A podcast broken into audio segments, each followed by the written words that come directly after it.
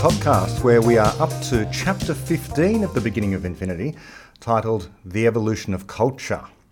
Here in this chapter, what we're learning about is a number of quite new ways in which David Deutsch approaches the spread of ideas. What we're going to talk about in particular are what are known as memes. Now, a meme is a technical term for an idea that tends to get itself replicated, that tends to get itself copied so that it spreads through different minds, through different people. Now, this idea of a meme, for anyone who's new to this, is somewhat different to the idea of a meme that appears on the internet. Although memes that appear on the internet, those funny things, those funny cartoons that are shared between people, they are themselves memes of a kind. But when we talk about memes, when we speak about memes, we're speaking about a much broader category of ideas. And David's going to really refine not only what our understanding of memes are, the mental or abstract analog of a gene. We're not only going to refine our understanding of what that is, but importantly for him, and the central one of the central themes of the beginning of Infinity is how it is that memes are replicated. Under what conditions do they tend to get replicated, and under what conditions do they not tend to get replicated, and what is the process by which they get replicated? Now, this centrality of the idea of memes for the beginning of Infinity I've touched on before with respect to how it is brought up in the beginning of Infinity. One important way in which it comes up in the beginning of Infinity is the discussion of, and the distinction between, static versus dynamic societies. As I often do sometimes in these podcasts, I do tend to steal the thunder of the main point that's coming later. And I'm about to do that now. So let me preface everything that we're about to talk about with the idea that perhaps there can be no greater civilizational challenge than to ensure that we become dynamic societies and avoid being static societies. That this is the one fundamental thing which can ensure either you will definitely go extinct as a civilization, or you have the potential to have an unbounded, open ended future of knowledge creation before you. The distinction rests upon whether or not the culture is saturated with anti rational memes. Anti rational memes are memes that tend to disable the capacity of their holders to criticize themselves. So if you feel as though there are ideas in your society that you may not criticize, and therefore may not seek improvement of, then this can tend to slow down the rate of progress in your society. In the worst cases, it can stop progress altogether, and we can end up in a static society and then we might even get regression, where the society moves backwards in various ways. On the other hand, if we can avoid the ideas that tend to cause us not to criticize things, then we can help to inculcate a more dynamic society, a more open ended society, a society that welcomes criticism, a society that wants to create new things rather than remain satisfied with the status quo.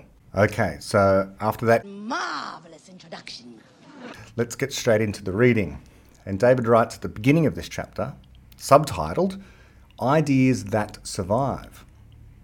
A culture is a set of ideas that cause their holders to behave alike in some ways. By ideas, I mean any information that can be stored in people's brains and can affect their behaviour. Thus, the shared values of a nation, the ability to communicate in a particular language, the shared knowledge of an academic discipline, and the appreciation of a given musical style are all, in this sense, sets of ideas that define cultures. Many of them are inexplicit. In fact, all ideas have some inexplicit component, since even our knowledge of the meanings of words is held largely inexplicitly in our minds. Physical skills, such as the ability to ride a bicycle, have an especially high inexplicit content, as do philosophical concepts such as freedom and knowledge. The distinction between explicit and inexplicit is not always sharp. For instance, a poem or a satire may be explicitly about one subject, while the audience in a particular culture will reliably, and without being told, interpret it as being about a different one. The world's major cultures, including nations, languages, philosophical and artistic movements, social traditions, and religions, have been created incrementally over hundreds or even thousands of years. Most of the ideas that define them, including the inexplicit ones, have a long history of being passed from one person to another. That makes these ideas memes, ideas that are replicators. Pause there, my reflection. So, already a lot has been said about this explicit and inexplicit distinction.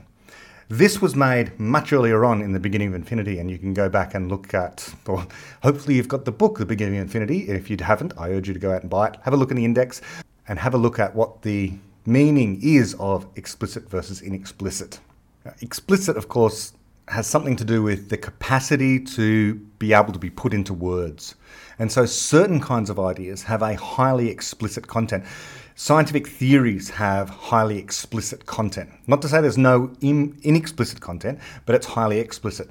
A recipe for baking a cake will be highly explicit. And the more explicit it is, the better, because then you'll be able to replicate the picture of the cake that's in the recipe book. On the other hand, there's a whole bunch of ideas that have a much greater inexplicit content. And sporting skills are like this. Roger Federer, who can serve a tennis ball really, really well, uh, has knowledge of how to do that.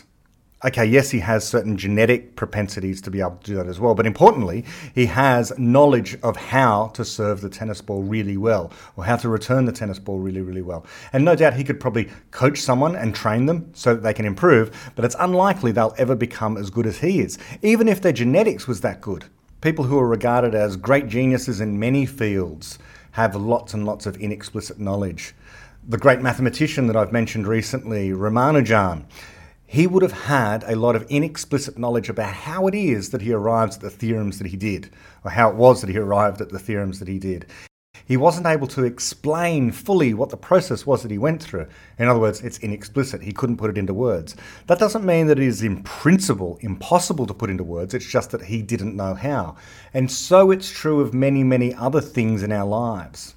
And when David says there that words, the definition of words has lots of inexplicit content, all you need to do is to consider trying to explain to someone who is visually impaired or completely without sight what something looks like if you try to explain what the color red looks like to someone who's never seen it before, you will suddenly, it will come down on you with full force the idea that this word has lots of inexplicit content.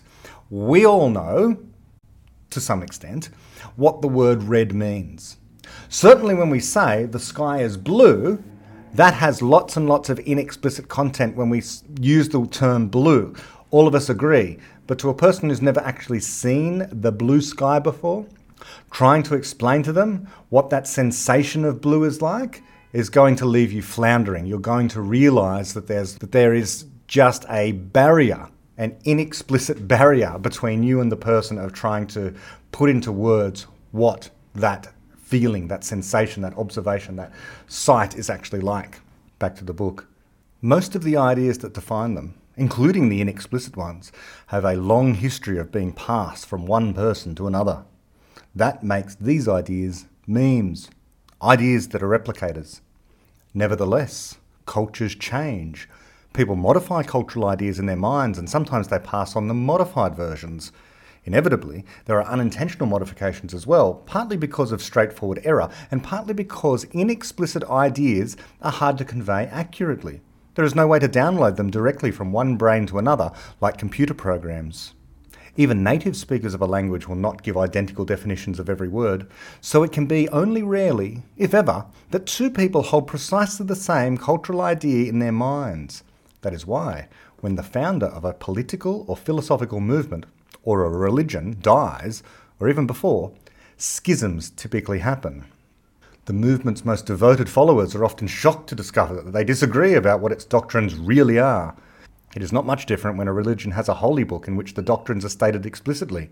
Then there are disputes about the meanings of the words and the interpretation of the sentences. Pause there, just my brief reflection on that. This here is an interesting criticism of dogma. In fact, it's a withering criticism of dogma because it suggests that even if you were to complain that, let's say, a particular holy book is the inerrant word of God, that has absolutely nothing to do whatsoever with your capacity to understand it inerrantly or your capacity to pass it on to another person inerrantly. You remain, of course, always a fallible person. So that even if you had access to the perfect knowledge, nonetheless, because you are a person, you are a human being, you are fallible, you are subject to error, your identification of a particular work as being inerrant, as being perfect, as being coming straight from the creator of the universe, has to be filtered through your mind, your imperfect mind, out into the rest of the world. So if you stand on a street corner preaching that this is the word of the Lord, well, what you have to understand is that the message that you're passing on is not perfect. The word of the Lord in the book might very well be perfect according to your lights. But that does not mean that your reading of it is perfect. You might be emphasizing things differently. In fact, the particular copy of the inerrant word of God you might have might itself be errant. It might be filled and riddled with errors. Of course, just as an aside to this, there are general purpose criticisms from the religious people of that kind of perspective. One would be that the higher being uh, divinely inspires you and prohibits you from making any errors. However, this would be a general purpose objection that anyone could make, even where two people have competing interpretations of the same inerrant word of the Lord. Back to the book. Thus, a culture is in practice defined not by a set of strictly identical memes, but by a set of variants that cause slightly different characteristic behaviours. Some variants tend to have the effect that their holders are eager to enact or talk about them, others less so. Some are easier than others for potential recipients to replicate in their own minds. These factors and others affect how likely each variant of a meme is to be passed on faithfully. A few exceptional variants, once they appear in one mind, tend to spread throughout the culture with very little change in meaning, as expressed in the behaviours they cause. Such memes are familiar to us because long lived cultures are composed of them, but, nevertheless, in another sense, they are a very unusual type of idea, for most ideas are short lived. A human mind considers many ideas for every one that it ever acts upon, and only a small proportion of those cause behaviour that anyone else notices. And of those, only a small proportion are ever replicated by anyone else. So the overwhelming majority of ideas disappear within a lifetime or less. The behaviour of people in a long lived culture is therefore determined partly by recent ideas that will soon become extinct and partly by long lived memes. Exceptional ideas that have been accurately replicated many times in succession. Pause there, my reflection. That was extremely dense. There was a lot of information going on there, and I think it behooves us to go back and to just consider what David was saying. Essentially, the idea here is that for any individual person, an individual mind, we come up with a vast number of ideas throughout the course of any day, and only a few of them do we ever act upon. We think, hmm, maybe I should have a coffee now, but maybe we don't act on it, we just have that idea. Maybe we have the idea that, hmm, gee, I really should finish off that essay I've been writing, but never actually act on it. Maybe I think of all the different jobs in which I could do, and I only act on one of those. There's lots of ideas that remain inside a particular person's mind and never cause any outward manifestation. There's no outward sign that you ever had that idea. There's no behavior that goes along with that idea. But for some, there is a behavior. Sometimes you really do write the essay. Sometimes you really do take the job. Sometimes you go for the walk. Sometimes you decide to take up dancing, so on and so forth. So sometimes the ideas you have cause behaviors.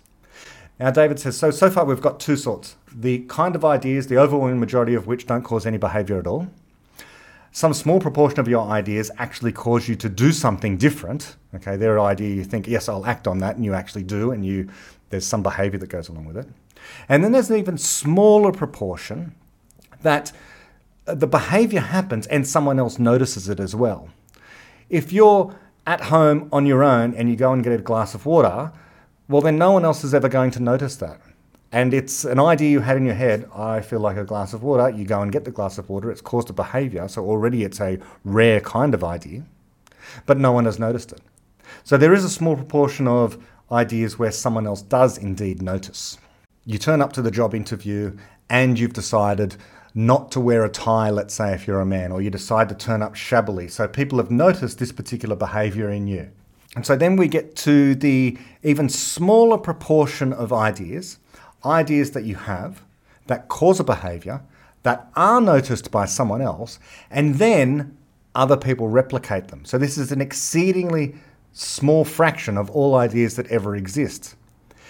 If you're the first person to enact a particular kind of fashion and someone else copies that fashion, that's very rare indeed. That's a very rare kind of idea indeed. So if you're a fashion designer and you're sitting at home and you think, I've got a design for a new hat, it's a strange looking, tall and thin, red top hat, but you never actually design it. Well, then that's an idea of the first kind.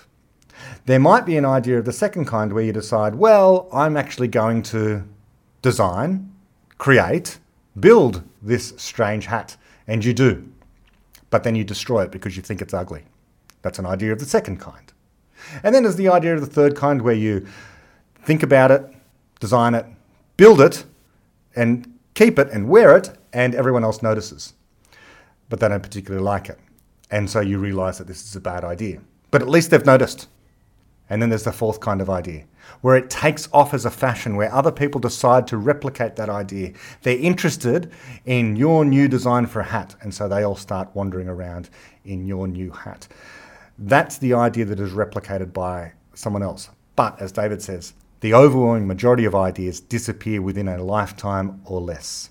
One of our purposes here in this chapter is to try to tease out what are the reasons why some ideas do end up in that fourth category of getting replicated, affecting people's ideas, but persisting over time and causing a change in behavior that actually has some longer lasting effect on the culture, as opposed to certain other ideas that don't have such an effect. And so back to the book, and David writes A fundamental question in the study of cultures is what is it about a long lived meme that gives it this exceptional ability to resist change throughout many replications? Another, central to the theme of this book, is when such memes do change, what are the conditions under which they can change for the better? The idea that cultures evolve is at least as old as that of evolution in biology. But most attempts to understand how they evolve have been based on misunderstandings of evolution for example, the communist thinker Karl Marx believed that his theory of history was evolutionary because it spoke of a progression through historical stages determined by economic laws of motion. But the real theory of evolution has nothing to do with predicting the attributes of organisms from those of its ancestors. Marx also thought that Darwin's theory of evolution provides a basis in natural science for the historical class struggle. He was comparing his idea of inherent conflict between socio-economic classes with the supposed competition between biological species. Fascist ideologies, such as Nazism, likewise used garbled or inaccurate evolutionary ideas such as the survival of the fittest to justify violence. But in fact, the competition in biological evolution is not just between different species, but between variants of genes within a species, which does not resemble the supposed class struggle at all. It can give rise to violence or other competition between species, but it can also produce cooperation, such as the symbiosis between flowers and insects, and all sorts of intricate combinations of the two. Pause there, my reflection. This is just an aside and stretches all the way back to chapters that spoke more directly about evolution. But this idea of the survival of the fittest, I don't think it's something that Darwin himself ever said. And it is actually a tautology of a kind, because if we ask what is defined as the fittest, so if, if, if, evolution by natural selection is the survival of the fittest, then what, what are the fittest? Well, the fittest, by definition, are those that survive. And so, what then are the ones that survive? Well, the ones only that are the fittest. So, this doesn't really help anything. Um, it doesn't really help to explain what's going on in evolution by natural selection. The true explanation is, of course, to do with the capacity of genes to replicate and the circumstances under which they will replicate, the environments in which they find themselves are fittest, namely the environments where they're going to be replicated. And the reason they get replicated is because they're selfish. In other words, that is their sole objective is to replicate themselves, not because they're consciously got that feeling of selfishness or anything like that, but because that essentially is what genes do. They try to have themselves replicated. That's their purpose in existence. Okay, and more substantively on this passage here is indeed there is, it's a form of scientism, isn't it? It's this idea that because something is true in science, because there well, there's an element of truth within this. That obviously evolution by natural selection is a true theory. It's correct. It's an explanation of how biological organisms work. That does not mean it can be extrapolated into domains outside of biology. It's not applicable in those other domains. Marx thought it was, but that's incorrect. And the reason that it's incorrect is because the unit of selection is a gene, which he never knew anyway. But moreover, as David has said, it's just a metaphor. He was using a metaphor and taking the metaphor too seriously, comparing evolution of biological organisms to the way in which a state is going to evolve over time, to change over time. So he saw change going on in the natural world, and so he thought, therefore, change going on society, the laws or the scientific principles that discover that, that, that obtain in this particular area that are not predictive but are explanatory in this particular area are going to be explanatory in this particular area. But worse than that, uh, he thought that you could use this to predict things. And as David quite rightly says there, we, although we have this good explanatory theory in biology, to some extent there are gaps. Again, go back to earlier chapters in the beginning of Infinity all about this about how we do indeed have gaps in our understanding of evolution by natural selection. That's not to say it's false. There are gaps in every single scientific theory. It's not to say that they are uh, utterly false, I should say, in every single respect. They're not. They're our best understandings at the moment. However, one part of evolution by natural selection does indeed say that we cannot predict what the organisms are going to evolve into in the future. It doesn't allow us to do that kind of prediction. But Marx misunderstood uh, what evolution by natural selection was all about and thought that he could not only take it as a metaphor for how societies undergo change over time, but thought he could use it to predict what kind of change would occur over time. He thought that he could predict the growth of knowledge, which, as we know, is not possible. Okay, let's go back to the book. And David writes Although Marx and the fascists assumed false theories of biological evolution, it is no accident that analogies between society and the biosphere are often associated with grim visions of society. The biosphere is a grim place. It is rife with plunder, deceit, conquest, enslavement, starvation, and extermination. Hence, those who think that cultural evolution is like that end up either opposing it advocating a static society, or condoning that kind of immoral behaviour as necessary or inevitable. Pause there. There's a lot to unpack there as well. And this is going to lead into the next chapter and the subsequent chapters, and, and, and an underlying part of David Deutsch's philosophy, which is that the vision of the natural world that we are presented with sometimes today as being this clean, pristine provider of resources, a provider of our safety and our home and our comfort. Okay, the natural world is the ideal, and we come along and we pollute it and ruin it and destroy it. That this vision that we are sometimes presented with today is utterly false. And I guess at least to say something on the side of Marx here, at least he kind of understood that the biosphere was indeed a grim place and did entail all of these awful things like starvation and extermination, because that's true. Nature is red in tooth and claw. It is a cruel place. If you're concerned about the suffering of animals, then you should be concerned about trying to prevent predators from getting hold of their prey. But then, of course, if you do that, you're caught in a bind because that's going to cause the suffering of predators. So perhaps we should have meat farms for predators and perhaps we should fence off all the predators from all of the prey. And our task as human beings should be, if we want to prevent the suffering of other conscious creatures like animals, uh, literally imprison these animals or in some other way corral them so that they don't have much to do with one another. In fact, they should be kept individually separate from each one from another because male animals will fight amongst themselves. So, if you're really interested in the supposed suffering of animals or concerned about bloodshed uh, among animals, then we should do what we can to protect animals from themselves. Because of all the harms that animals suffer, surely the suffering at the hands of other animals is what we should be most concerned about because that is the worst form of suffering that any animal undergoes. Whatever the case, people might very well have these competing ideas in their mind. On the one hand, the natural environment is the ideal, pristine place, and that's what human civilization should be trying to preserve the natural environment because it's the ideal.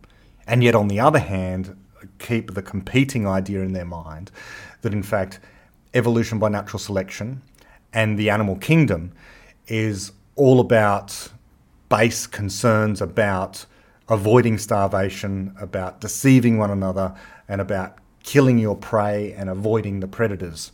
So we've got two visions the natural world as being grim and awful, and we don't want to be like that, and the natural world as being the pristine ideal towards or that we need to protect. So Marx has used this, this analogy between the truth of the natural world as being an awful place.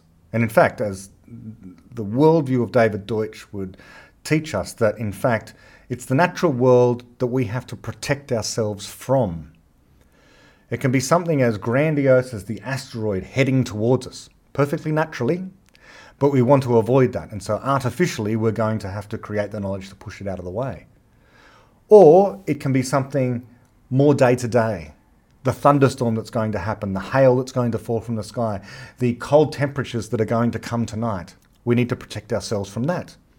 And we're going to need technology to do that. We're going to need houses, we're going to need air conditioning, we're going to need energy in order to protect ourselves from the worst aspects of the natural environment. The perfectly natural viruses and bacteria that are infecting our bodies in, in all sorts of awful ways we want to protect ourselves from. So, nature is not the ideal that we wish to protect. It's not us that are a danger to nature, or insofar as we are a danger to nature, we are only a danger of nature in order to respond to the constant slings and arrows that nature is trying to assail us with. And so we need to do things to protect ourselves and indeed the life forms that we care about, our pets and other animals and so on and so forth, because hurricanes are as indiscriminately going to destroy human homes and buildings and lives as they will animal homes and lives. Okay, let's continue. And David writes, Arguments by analogy are fallacies. Almost any analogy between two things contains some grain of truth, but one cannot tell what that is until one has an independent explanation for what is analogous to what and why. The main danger in the biosphere culture analogy is that it encourages one to conceive of the human condition in a reductionist way that obliterates the high level distinctions that are essential for understanding it, such as those between mindless and creative, determinism and choice, right and wrong. Such distinctions are meaningless at the level of biology. Indeed, the analogy is sometimes drawn for the very purpose of debunking the common sense idea of human beings as causal agents with the ability to make moral choices and to create new knowledge for themselves. Pause there, my reflection. Uh, this um, is a contentious point, and I guess people who believe in a deterministic worldview when it comes to society must reject that. And so it is controversial in many, many ways. But to me, and I think to many people listening, it will seem like a deep truth about what human beings are. Human beings as causal agents with the ability to make moral choices and to create new knowledge for themselves all of those things kind of are tied up together. This capacity to create knowledge means that you're a causal agent, means that you are bringing into the world something that wasn't there before. And because it wasn't there before, now you have a wider array of choices to make. There is more choices available before you about what to do because you've literally brought into being, you've literally created a piece of knowledge that was not there before. Any discovery in physics which leads to a piece of new technology is something that allows us to therefore choose to use that technology in the future. My go to example has been fission energy. This idea that prior to the advent of nuclear physics, prior to scientists fully understanding that there was energy, potential energy, held within the nucleus of all atoms, prior to us understanding that, that, that there was no possible way in which to conceive of how to get energy out of the nuclei of atoms. But once we knew there was energy in there, then the process could begin of trying to extract that energy in some way. It turned out by splitting the atom, we could do that. Firing neutrons at the atom could cause large nuclei to, to split apart and to release lots and lots of energy. And that energy could be gathered together uh, because it comes out as heat energy. You put it into some water and it causes the water to boil, and the water would turn into steam. The steam can spin a turbine, and the turbine can cause a generator to make electricity, and so on and so forth. But prior to that knowledge being created about the nucleus, we didn't have the choice. We didn't have the choice about building a fission reactor or building a coal fired power station. We now do have that choice. And so, therefore, it becomes a moral choice. Should we build this kind of energy source or that kind of energy source? And of course, today, that is a huge area of discussion. The lesson behind that is, of course, that there will always be new kinds of energy, new solutions to how to create energy that will come along. And so, any debate about, well, we shouldn't use that kind of energy because it could cause pollution, or that kind of energy because it could lead to a dangerous accident, avoids the simple point that all kinds of energy are going to be transition kinds of energy. There are still places in the world where we are using wood in order to generate electricity. Rare though those places are, they do still exist. People have transitioned into coal and from coal to nuclear. And so it will continue to happen. But in the meantime, artificially forcing everyone to use a particular kind of energy ignores the fact that if we want to make progress fast, we should probably use the cheapest, most efficient, highest energy density form of energy production that we can. Because it won't be too long in the future that someone will develop an even better, more efficient, more highly energy dense way of generating electricity. But that will be slowed down. That discovery, whatever it is, will be slowed down if you slow down progress. And that can be slowed down by artificially increasing the cost of things like knowledge, product, knowledge production because you've slowed down the rate at which people can get information, and so on and so forth. That is a long discussion. Let's go back to the book. And David writes As I shall explain, although biological and cultural evolution are described by the same underlying theory, the mechanisms of transmission, variation, and selection are all very different. That makes the resulting natural histories different too. There is no close cultural analogue of a species, or of an organism, or a cell, or of sexual or asexual reproduction. Genes and memes are about as different as can be at the level of mechanisms and of outcomes. They are similar only at the lowest level of explanation, where they are both replicators that embody knowledge and are therefore conditioned by the same fundamental principles that determine the conditions under which knowledge can or cannot be preserved, can or cannot improve. Okay, I'm skipping a little bit. Um, David talks about a very interesting perspective on jokes and where they come from. That some jokes might not indeed be created by anyone.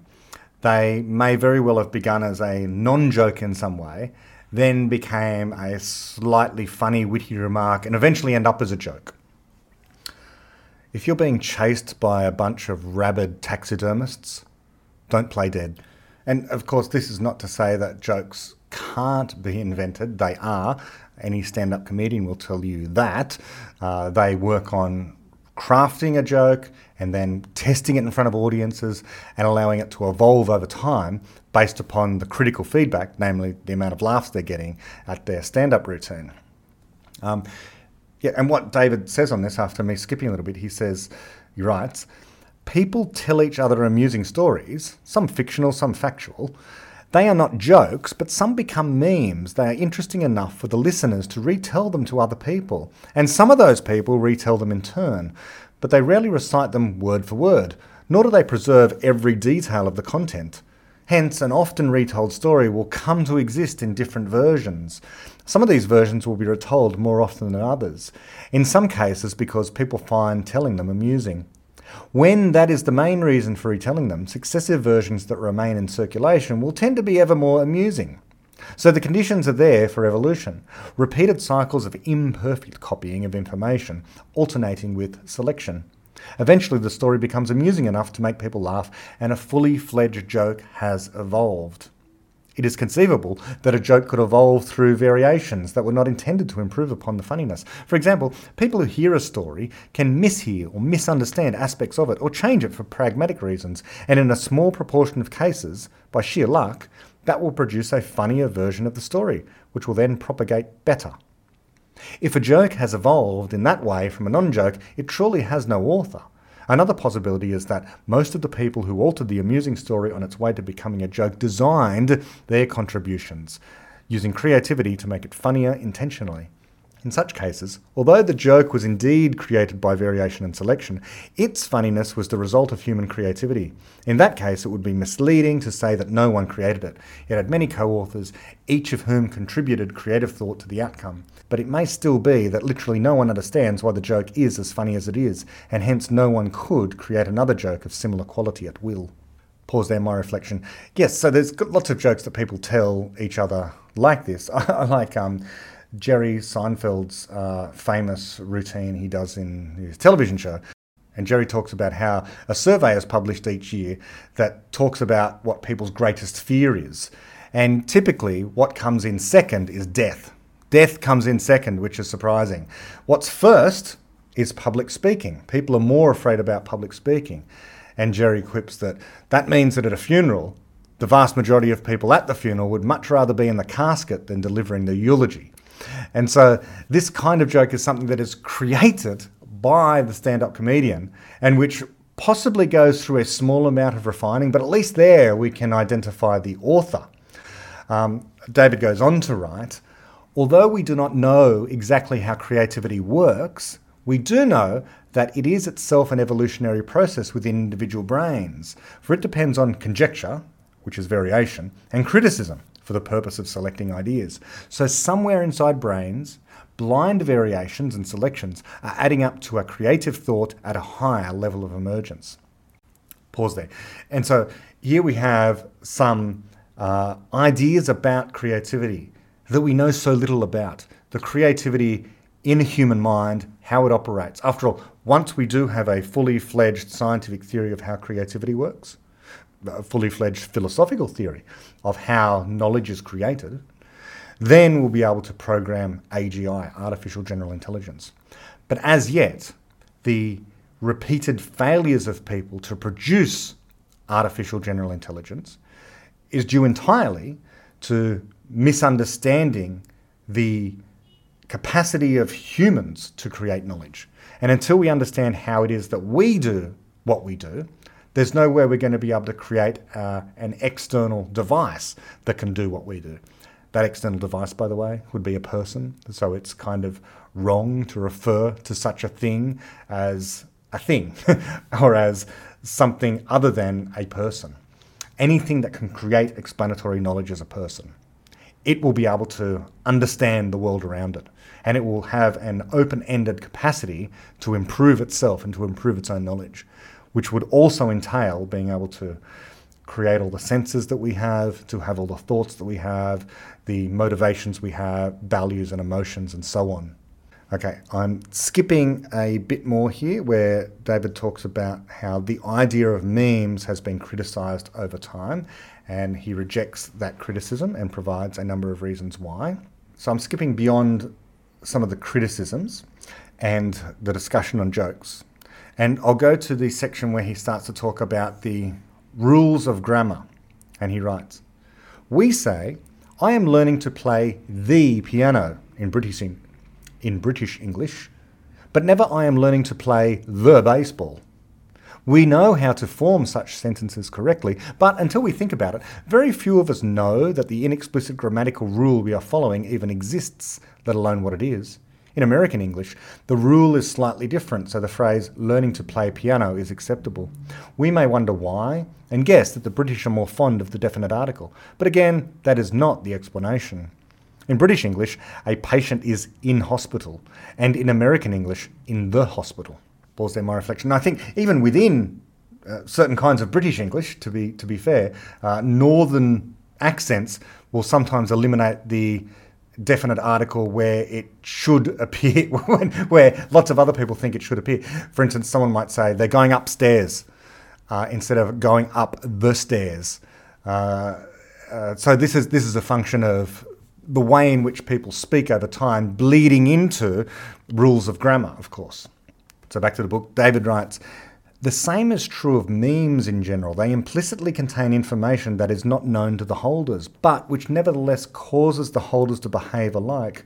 Hence, just as native English speakers may be mistaken about why they have said the in a given sentence, people enacting all sorts of other memes often give false explanations, even to themselves, of why they are behaving in that way.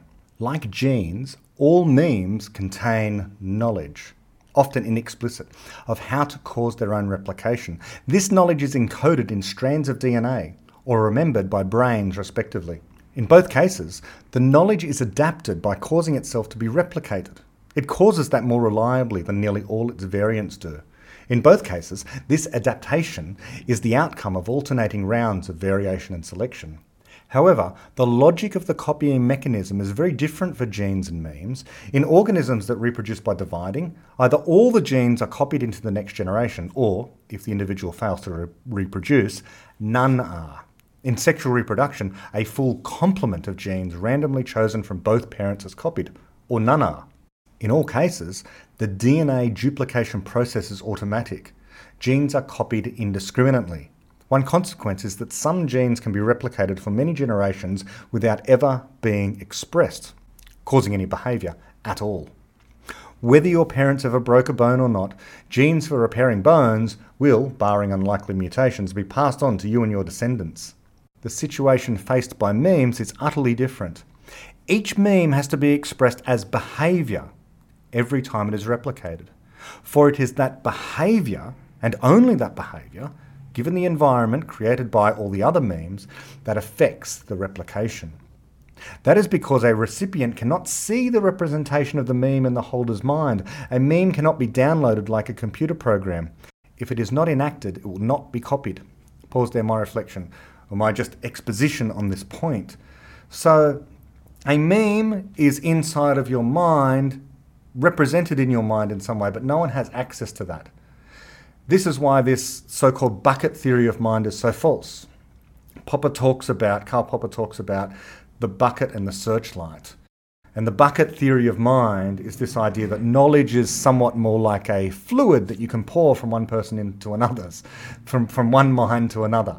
And so a teacher standing out the front of a class um, is able to transmit the knowledge to the students in the same way that pouring a fluid from one vessel into another is accomplished. Of course, this is utterly false.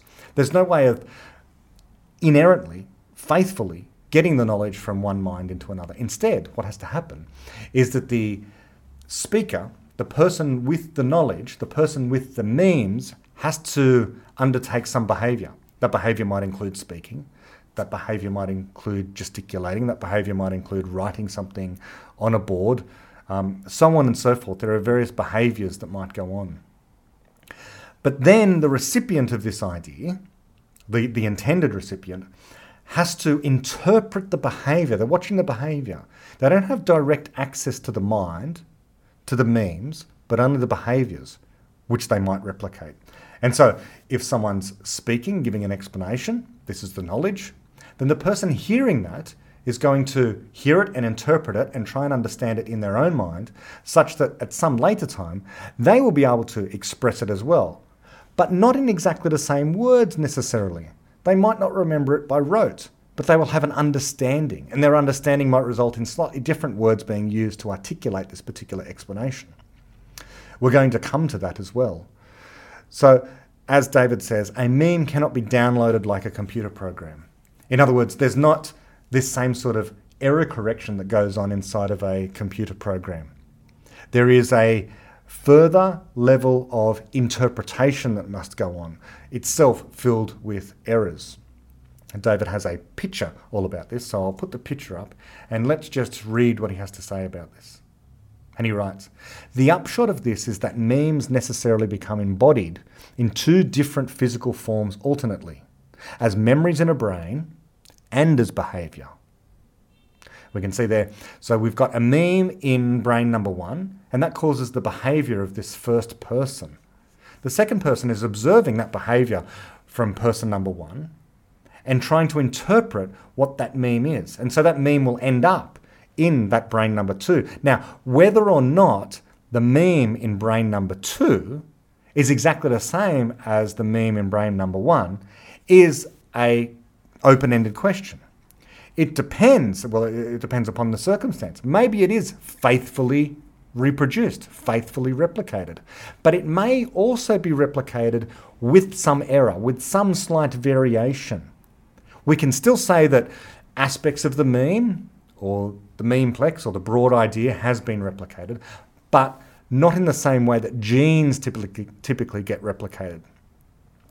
Because the gene needs to be perfectly replicated or not replicated at all, or otherwise a mutation occurs. Whatever the case, the process here is of copying behavior in order to replicate the meme in the brain of the second person, which then causes behavior and so on, as we see. David goes on to write Each of the two forms has to be copied, specifically translated into the other form, in each meme generation. Meme generations are simply successive instances of copying to another individual. Technology can add further stages to a meme's life cycle. For instance, the behaviour may be to write something down, thus embodying the meme in a third physical form, which may later cause a person who reads it to enact other behaviour, which then causes the meme to appear in someone's brain. But all memes must have at least two physical forms. In contrast, for genes, the replicator exists in one physical form, the DNA strand of a germ cell. Even though it may be copied to other locations in the organism, translated into RNA, and expressed as behaviour, none of those forms is a replicator. The idea that the behaviour might be a replicator is a form of Lamarckism, since it implies that behaviours that had been modified by circumstances would be inherited. Because of the alternating forms of a meme, it has to survive two different and potentially unrelated mechanisms of selection in every generation. The brain memory form has to cause the holder to enact the behaviour, and the behaviour form has to cause the new recipient to remember it and to enact it. So, for example, although religions prescribe behaviours such as educating one's children to adopt the religion, the mere intention to transmit a meme to one's children or anyone else is quite insufficient to make that happen. That is why the overwhelming majority of attempts to start a new religion fail, even if the founder members try hard to propagate it. In such cases, what has happened is that an idea that people have adopted has succeeded in causing them to enact various behaviours including ones intended to cause their children and others to do the same, but the behaviour has failed to cause the same idea to be stored in the minds of those recipients. The existence of long lived religions is sometimes explained from the premise that children are gullible, or that they are easily frightened by tales of the supernatural. But that is not the explanation. The overwhelming majority of ideas simply do not have what it takes to persuade, or frighten, or cajole, or otherwise cause children or anyone else into doing the same to other people. If establishing a faithfully replicating meme were that easy, the whole adult population in our society would be proficient at algebra, thanks to the efforts made to teach it to them when they were children. To be exact, they would all be proficient algebra teachers. To be a meme, an idea has to contain quite sophisticated knowledge of how to cause humans to do at least two independent things assimilate the meme faithfully and enact it. That some memes can replicate themselves with great fidelity for many generations is a token of how much knowledge they contain. Pause there. My reflection and also the end of this episode. This is going to be a multi episode treatment of this chapter because it is so dense and there are new ideas. David Deutsch has contributed to our understanding of memes in many interesting ways. Um, this exposition, this explanation that he has given about the way in which memes are transmitted is sometimes poorly understood. This idea that they need to first cause behaviours in people, which then cause others to gain that idea, to gain that meme inside of their mind, inside of their brain, and then to enact those behaviours as well, to pass them on. And so, as he says there, um, certain ideas are not very good at this.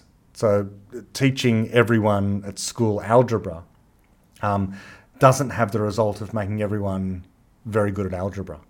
There's something going wrong there. That those ideas tend not to have what it takes. we don't have lots of people proficient at algebra. Moreover, we don't have lots of people proficient at algebra teaching out there because that teaching of algebra meme isn't particularly robust. What does seem to be robust, what is passed on from one year to the next, is simply the existence of school. Uh, coercive, compulsory type schooling that exists in many different countries around the world. This idea that we all get our children into classrooms and sitting in rows. Um, this meme, this meme uh, is robust in many, many ways. It is resistant to change. It has existed for centuries and it doesn't seem like it's going anywhere soon. Our recent experiences of many schools closing down, and I had some thoughts that this will reveal, to some extent, to some people, the poverty of the schooling system as it exists right now. And that if everyone had their children at home learning behind a computer screen in a more free and perhaps fun for the student way, after all, they're at home, after all, they're probably talking to their, their friends via the computer, and they're not being forced to turn up to lessons at a particular time in a particular place. They have more time during the day. Perhaps those students, those parents, perhaps even the teachers would start to think there's a better way of doing things. Well, in fact, it turns out that that's not the case. that that many many people in the system seem to revert back as soon as possible to going back into the classroom.